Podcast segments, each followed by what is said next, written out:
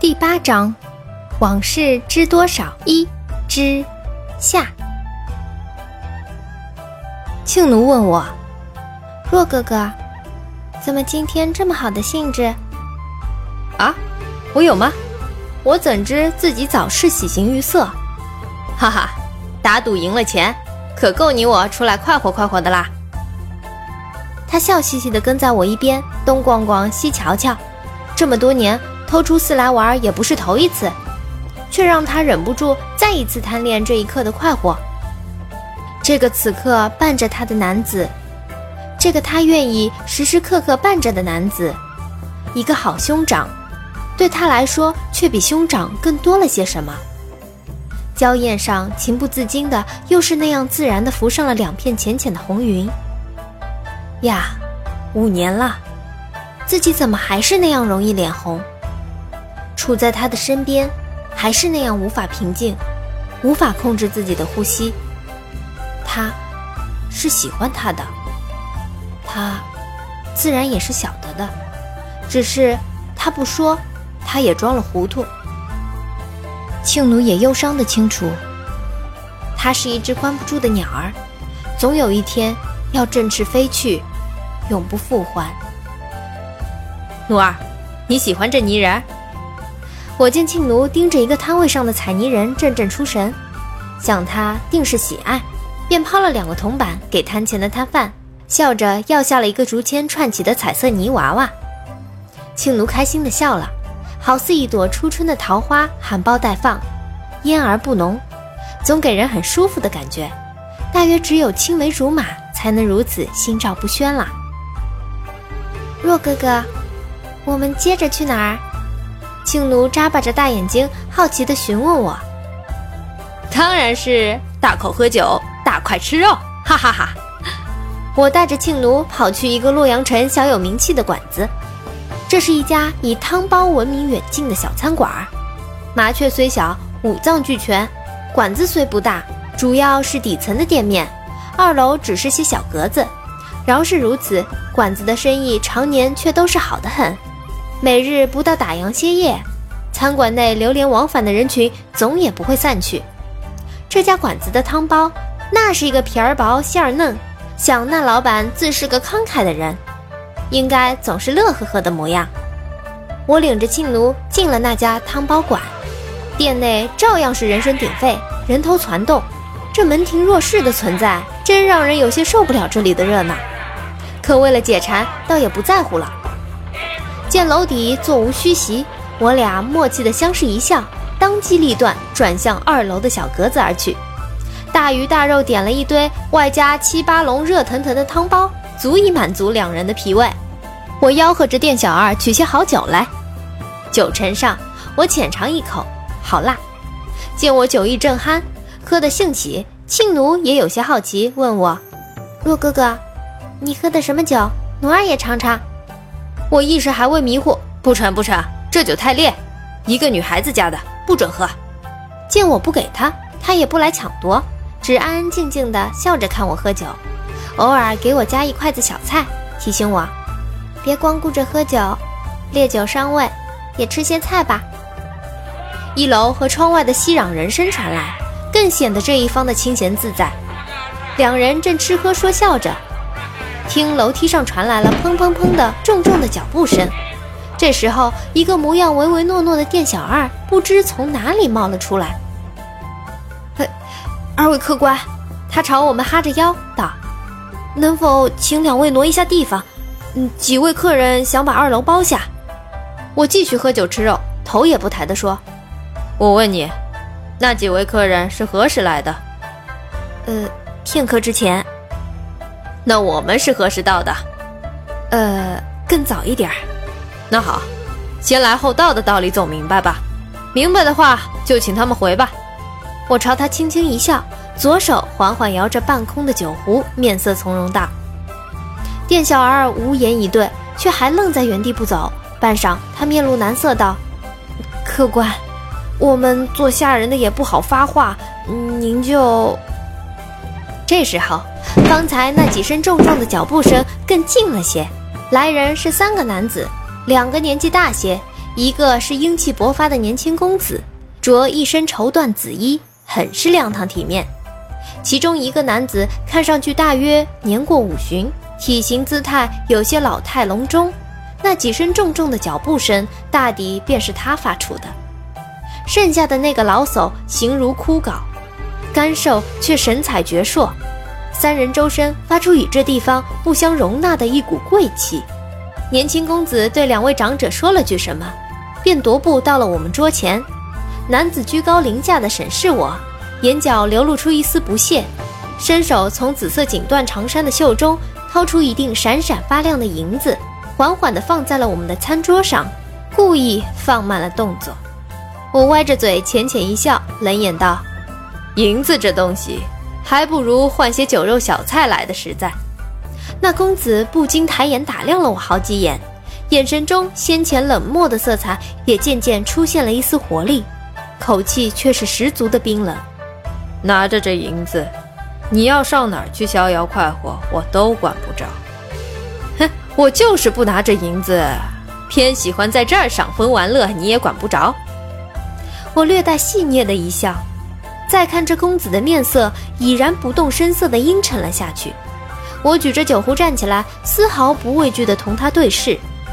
眼前这个男子的眼神，宛然使我感出了一丝沉默的危险。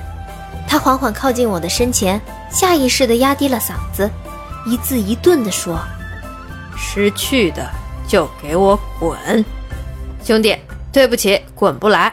你给个示范瞧瞧。”我忽然玩性大起，忍不住想要作弄作弄这个看上去一本正经、不苟言笑的贵公子。他果然被我激怒，登时拔出腰间宝剑，作势向我挥来，剑尖几乎要碰到我的面门。紫衣公子铁了面，怒道：“少啰嗦，叫你滚就滚！”可谁叫我坐怀不乱，借这些酒意，非要惹些事来消遣才罢。我轻笑一声，抄起手边的筷子，啪的将他指在我面上的剑刃打开。也许是不及防备。剑身稍稍偏离，却不及片刻，那只寒如冰霜的宝剑又被那双掌控自如的手掌稳住，朝我袭来。我一估摸，压的有两下子，那定是要同你切磋的。翻桌上身，却小心的不碰碎任何器物，不然要赔起来，我可没能耐。筷子在我手中俨然成了一把来去如风的利器。刚刚粗略过了两招，却听楼下好像又有动静传来，再一眨眼。眼前登时来了成群蜂蝶般的姑娘，大事不好！我想，怎的被这些纠缠不清的女人给撞到了？许公子，我可找得你好辛苦。一个身着粉衣的姑娘款款走来道，另一个姑娘睁大了眼睛，惊道：“这位姑娘，你怎么乱说？这位明明是司徒家公子呀！”说着，纤纤素手缓缓向我指来。事实，我的太阳穴处狂跳不已，头大，真头大！我揉了揉脑上的太阳穴处，一群女子还在叽叽喳喳争吵不休。一旁的三个男子一时间也是看得愣了。俊郎，你可说，你到底是何许人也？众姑娘都自以为知道我的大名，谁知我所有告诉他们的名姓，没有一个是真的。我抓耳挠腮，正恼着，却看楼梯上又有人上来，竟是从善和贝丫头。原来这俩家伙也偷偷溜出来。今日的从善与平日在寺中看到的大不相同，一袭浅蓝色长衫衬出他的气度翩翩，脑袋上也不再是光光的，戴了假发，倒是别有一种谦谦君子风逸出尘的意味。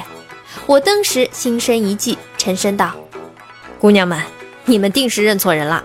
我既不是什么许公子，也绝非司徒公子，我叫从善。从善。”欧阳公子，你真会说笑。自第一次见到公子您，小女子就念念不忘，怎么会认错你呢？今日与君重逢，自是有缘。见鬼，谁同你有缘啦？从善一边领着贝小九上楼，一边脸色难看的像苦瓜。听到自己的名字被卖身，自然是痛苦不已。贝小九只管看着好戏，偷偷笑着。我瞪他俩一眼，使眼色说：“快救人！”谁知从善心想自己的名字刚被出卖过，便要破罐子破摔，反正名字被人夺了，这名声也不要了。他便故意撇过头，装作没看见，还算被小九顾念旧情，大发慈悲着替我解围，环视着对满座的姑娘们道：“从公子身患眼疾，谁要多看他一眼，就要烂眼珠子。说罢，他邪恶的一笑，好狠毒，就是帮忙也用不着这么绝吧？这位姑娘，你何出此言呢？那个粉衣少女仍是不相信地说。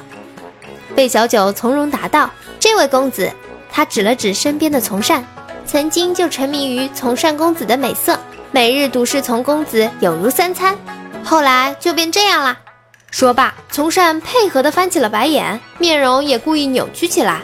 众美人一看，忍不住个个花容失色，道：“啊，原来从公子爱慕的是同性，怪不得对我等不冷不热呢。从公子莫不是有什么断袖之嫌？”数条黑线从我脑上落下，这个背丫头绝不是一般的歹毒。终于，姑娘们满是不舍地离开了这格子。玩也玩够了，吃也吃饱了，四人正准备离开，却听身后有人唤道：“少侠且慢！”回头看去，却是那干瘦老叟。干嘛？我抬眼瞧他，你们不是盼着我走吗？这又是何事？敢问少侠，当真是从善公子？老叟的双目中闪烁着睿智的目光，仿佛能洞察人心似的，却让我不由得心头一震。我瞟了一眼身边的从善，笑道。老先生，不好意思，我行迹江湖是不留名的。说完，我长笑一声，四人扬长离开了这家馆子。这一夜，我竟有些乏了，仰面卧在长榻，沉沉的睡去。也不知是几更了，窗户忽然被夜风吹开，窗骨子摇晃着，发出咿咿呀呀的声响。我疲乏地睁开眼，黑暗中，一个鬼祟的人影晃到了眼前。我迷迷糊糊地唤道。小月亮，又来偷东西了。人影稍稍一动，并没有答话。见那人形停在了手边，我伸手去够他，他却闪电似的欲逃离。感到手心里刚刚捉住的腕子如受惊的小鸟似的抽出，我登时就醒了。再看那人影正夺窗而去，门扇开着，他为何不走正门？当时我却没想这么多，只是一时的头脑发热。不知为何，仿佛害怕他就这样从眼前消失了似的，奋不顾身地追了过去，赶在那双手碰到窗户之前，朝那飞脚一踢，砰的一声关上了窗户。哎呀，好像是被夹到了手指，他痛苦地叫了一声：“怎么了？夹到手了？”借着酒意，我好像夺过了他的手，放在唇边，轻柔地吹着气。我的错，都是我不好。说罢，我也不管身前的人儿大惊失色。一把揽过他，拥他入怀，紧紧的拥抱。他的身子忽的一颤。这时，我忽然觉得十分疲困，也不知自己是如何睡去的，只模糊记得一双手在我的面庞轻柔的摩挲，一个女子的声音在耳边轻柔的喃喃着什么。次日醒来，真有些怀疑昨晚的遭遇，宛若一场梦一样，那些似真似幻的情景让人捉摸不到。小九他。是否真的来过？一切忽而仿佛清晰真实，转而却又变得模糊虚幻。转眼三日期限已到，被小九输了，输得无话可说，输得十分彻底。想想也是的，他怎能同我这样一个老于打赌的人比？我懒散地斜靠在他的案前，半调笑半认真的说：“怎么样，该认输了吧？”只看他憋着眉，大义凛然道。愿赌服输，拿来！一双手坦然地向我一摊。什么？我还真有些摸不着头脑。脏衣服呀，你不就想着让人给你洗吗？上次慧心就是的。我不禁笑了，仿佛在说给自己听般的喃喃道：“那你帮我洗一辈子的衣服，还不准洗烂了。”他大约是没听清，睁大眼睛，惊恐万状地说：“什么？狂若琴？”你连被子也叫我洗，太过分了吧！既然你提出要求，那我便成全你吧。说完，我回身将床上的被子抱来丢给他。贝小九青了脸，却也无可奈何地抱着满满的衣服，径自朝河边去了。这夜，我做了一个怪梦，沉重的脚步声回荡在一条长长的甬道中，尽头是一口长方形的石棺，冰冷的石棺旁。是一台同样冰冷的织布机，我的心中除了惊讶，更多的却是没来由的恐惧。身边的织布机忽然自己牵动了起来，座上无人，光线很微弱，黑暗中仿佛有一双无形的手正毫无规则地驾驭着它。织布机发出巨大的声响，震耳欲聋，声调尖利，如同饥饿的野兽在嘶吼。在这样空旷寂静的墓室中，显得尤为惊悚。我竟没意识到，那台隆隆作响的织布机和那冰冷阴森的石棺，原来离自己如此之近，仅仅一步之遥。我几乎触手可得，它躁动着，发出不断扩大的噪音。机器上没有布，它突然兀自动起来，在空旷的墓室中产生十分可怕的回响。一个冰冷的声音，鬼魅般的悠悠道：“把你的心脏给我吧。”给我，给我！我只觉得心口很闷，有些喘不上气来。这时，一片黑暗笼罩过来，墓室中一瞬间什么都看不见了。我感到自己的脖子被尖利的东西紧紧掐住，撕心裂肺的疼痛袭遍全身，一股腥味传来，闻之欲呕。终发现数根尖利的指甲已划破了我的喉咙，那双无形的手向我伸出了黑暗的魔爪。我用力张大了嘴巴，喉咙却好像被什么东西给堵住了，如何也发不出声音来。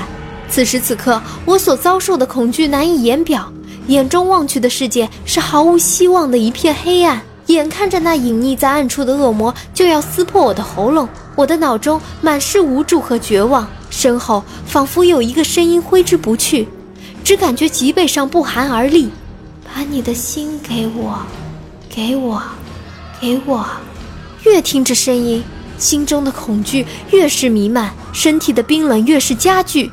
我就这样大汗淋漓的醒来。流云游过天际，一千年前的天空原来也是一样的颜色。贝小九抬起头，若有所思的仰望苍穹，忧郁无助，谁都不曾在他的面容上见到过这样的表情。他有时候倔强。有时候懦弱，有时候笑着却不一定开心，有时候的眼泪也是因为欢喜。某个早晨的一具新鲜的尸体，仿佛还在他的眼前流转，那张无与伦比的俊容，转眼只剩下惨淡的苍白。他不要这个结果，裴元死了。一千年后的他，不堪这伤痛，于是，一千年前的他在这里。他知道自己必须来取一样东西，只为再见他一面。他也许义无反顾，也许飞蛾扑火，也许愚昧，也许有去无回。可如若他不这样做，他便要自责内疚一辈子。耳边仿佛又响起了那个灵媒师郑重其事的话语：“把那样东西带回来，裴远就能复活。记住。”千万不能被任何事物诱惑，切不可迷失其中，不然就再也回不来了。他握紧了手中的匕首，双唇颤抖着，身体凉得像冰。忽然，风过竹，一个黑色的身影鹰隼般犀利地落在了他的身边。他始料未及，吃了一惊，手中的匕首也随着这惊吓掉落在地上。来人一身黑袍，是寺里很有名望的一个长辈，他的脸上弥散着一股不曾有过的杀气。你到底是什么人？嚯的一声，什么东西撕裂了空气一般，使他奋力一挥，用一根青色的竹棍抵住了他的脖子，完全不顾此刻他早已苍白的面色。他身形摇晃，却强自定神，道：“易老师叔，我是贝小九啊。”黑衣僧人冷笑一声：“哼，夜袭我寺，身世来历不明，故意接近狂小子，形迹可疑，随身携带利器。你可不要告诉我，从来不知道寺规是不允许随身执刀的。纵然你骗过了所有人，你以为我会被你骗吗？快说，你居心何在？”师叔，我不知道你在说什么。贝小九咬了牙，眉头深皱，面色惨淡的咬唇。低头盯着地面，一劳更前一步，一双浓眉下的双目如炬，仿佛就要喷出火来。从没有什么人见过这样的当家，这种愤怒至极又恨之入骨的表情，大约只有贝小九才能有幸领略到。轻轻抱起的手掌握着的竹棍，更有力地戳在了贝小九的咽喉上，那根纤弱的脖梗上已被顶出了一条深深的印痕，隐隐的，似乎有鲜血渗出。他紧咬双唇，神情痛苦，却丝毫没有要躲闪的样子。果然有鬼！一劳低语一声，更不能放过他。你若要动狂小子一根指头，可想也别想。只要我待在这白马寺的一天，就容不得你再次造次。他忽而拿开了手中的那柄深青色竹棍，目光平静下来，深沉地凝望远方，口气依然是带着种不容侵犯的愤怒，道：“不管你是谁，请你离开他。”你必须离开，师叔，我贝小九还想要说些什么，一劳却根本不愿再听下去。你说什么都没有用，你的话我一个字都不信。从一开始我就不相信你。一劳那不饶人的双目死死盯着贝小九惊恐万状的双眸。是的，他老谋深算，久于世故，他早已是看穿了他，在他的面前。仿佛他的一举一动都显得幼稚和多余，他的出现并不是偶然，而是一场阴谋。然而他的目的何在？这大约只有他自己知道了。一劳不再看他，继而缓缓道：“贫僧给你十天的时间，你给我从这里消失，再也不要回来。”说完，一劳苍劲地收起竹棍，头也不回地走了。小月亮，别老哭丧着脸，好像我欠你钱似的。我乐呵呵地在屋前的院子中看着他把木盆中的衣物一件一件展开，晾在四周环绕的衣绳上。贝小九绷着脸，始终装作专心地在晾衣服，瞧也不瞧我。收拾好了，只淡淡的说了句：“衣服都洗好了，你我两清了。”我瞧不见他此刻是什么表情，只有一股刻骨的寒意从他的言语中透露出来。这股寒意却像是刻意掩饰着什么。我一把捉住他的纤纤细腕，他错愕又极不情愿地扭过头来。喂，什么叫两清？你还没还清赌债呢，想耍赖？黄若清，当初你只叫我洗衣服，连被单我都给你洗了，你还要干嘛啦？他怒道。我摇头笑道：“非也，你不记得赌局吗？我怎么记得赌的好像是你？”你输了，便要心甘情愿被我呼之即来挥之即去，直到我腻了才行。我笑容爽朗且纯善。